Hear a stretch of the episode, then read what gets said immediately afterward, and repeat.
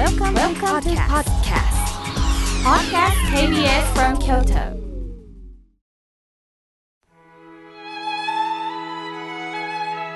改めまして僧侶の河村明慶です今日の法話のテーマは優しさとは何についてお話しいたします今日は介護の日だそうです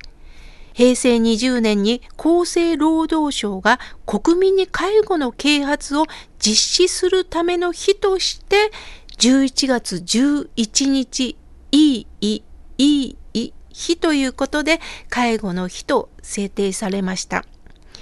現代は超高齢化社会と言われています。ですから介護を必要とする方も増えていきますね。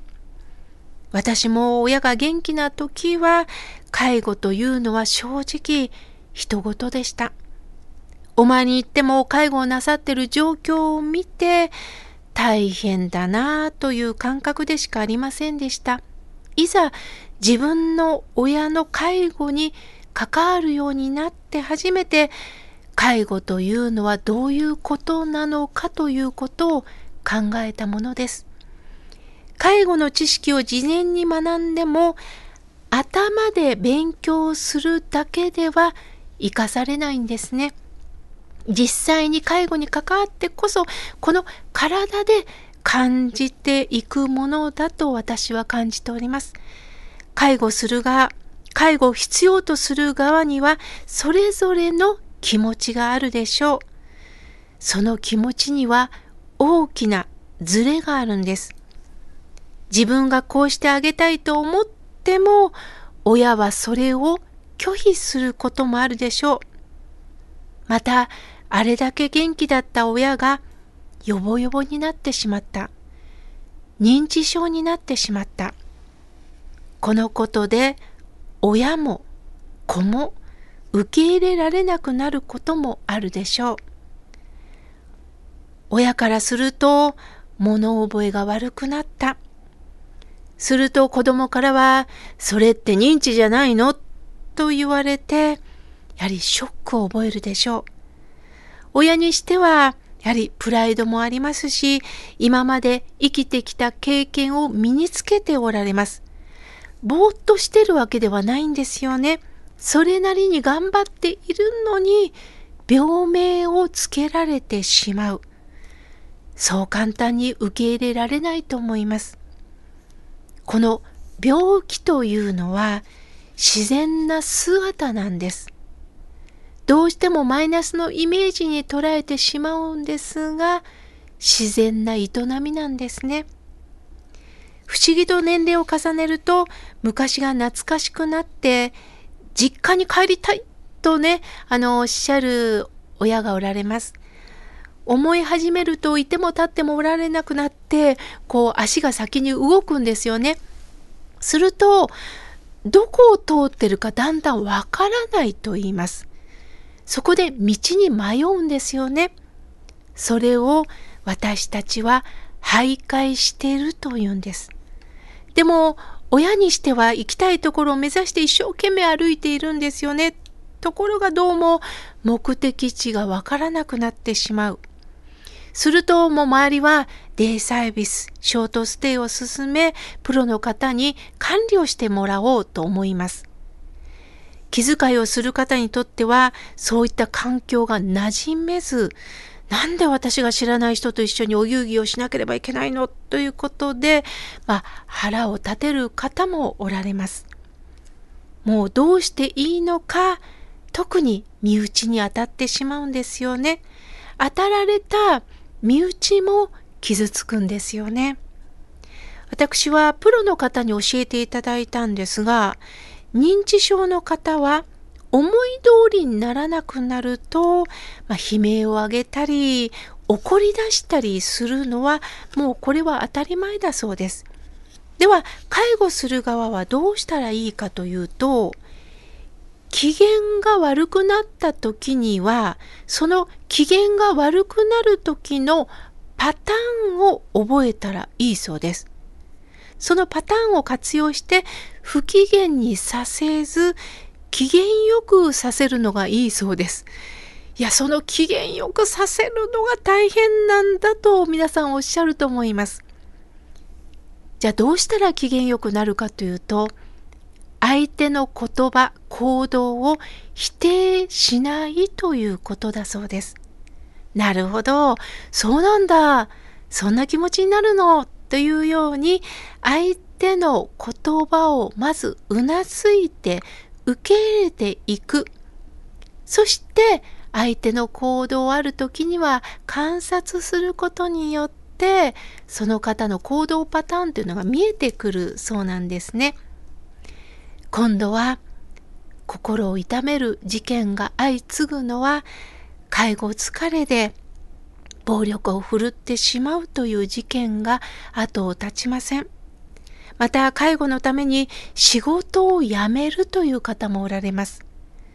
その時には自分一人で引き受けることなく、まあ、プロに頼むということをお勧めいたします。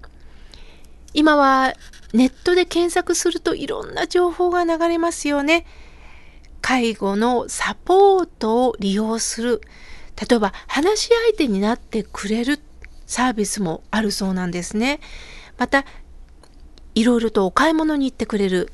郵便ポストに郵便物だけを取りに行ってくれるというサービスもあるそうなんですね。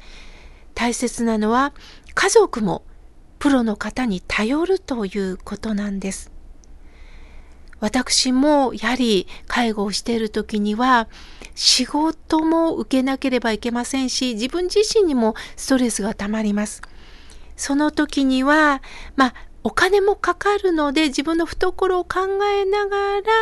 この部分はお願いしようこの部分は私でさせてもらおうというふうにね分けておりました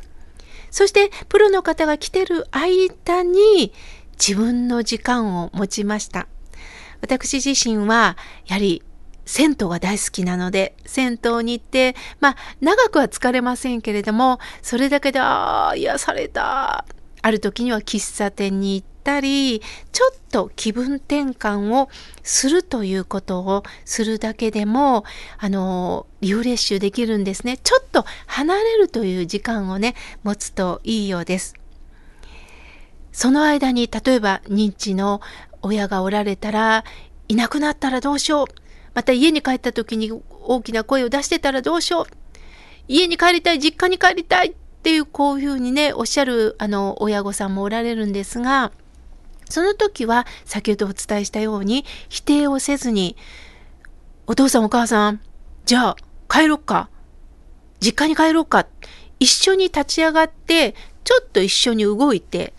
庭を一周するとかマンションだったら部屋を一周するだけで動いた気分になって「はい帰りました」って言うと親は「あ帰ったただいま」っていうこともあるそうなんですね。だから一緒に行動してあげるだけでもだいぶ違うそうです。それを違うでしょう、ここが家でしょうっていうふうに否定すると相手は悲しくなるんだそうです。ですから一緒に何か行動してみる。あ、そうなんだ、そんな気分なんだっていうふうに一緒に同じ気持ちになれるかということがあの介護のね大切なところだそうです。私自身も学んだことがたくさんあります。さて優しく寄り添うとはどういうことでしょうか？相手の気持ちになってしんどいと言ってたらしんどいんだなぁと相手を理解していくことしかできないんですね。皆さん、優しいという字を想像してください。人弁に憂いと書きます。相手の気持ちにどこまでも人に憂いの気持ちで持っていけるのか、これを考えるだけでもいいんだということなんです。肉体的にも一生懸命精神誠意で相手に尽くすというのはこれ無理があります。ああ、そうだったんだ、そうだったんだ、しんどかったんやな。これだけで優しさを提供できるんですね。11月11日、数字を見ると棒が1111同じ方向に向いてるという字にも見えます。お互いにこうね力を人という字はねお互いにこう力加減をこう寄り添うということなんですがそれができない時にはお互い一つの方向を見つめ合ってなんとか与えられた命をやっていこうやっていこうその気持ちを共有できるだけでも違ってくるんではないかなと思います。まずは今日お互いにこの時間を大切にしてください。今日は優しさとは何についてお話しいたしました。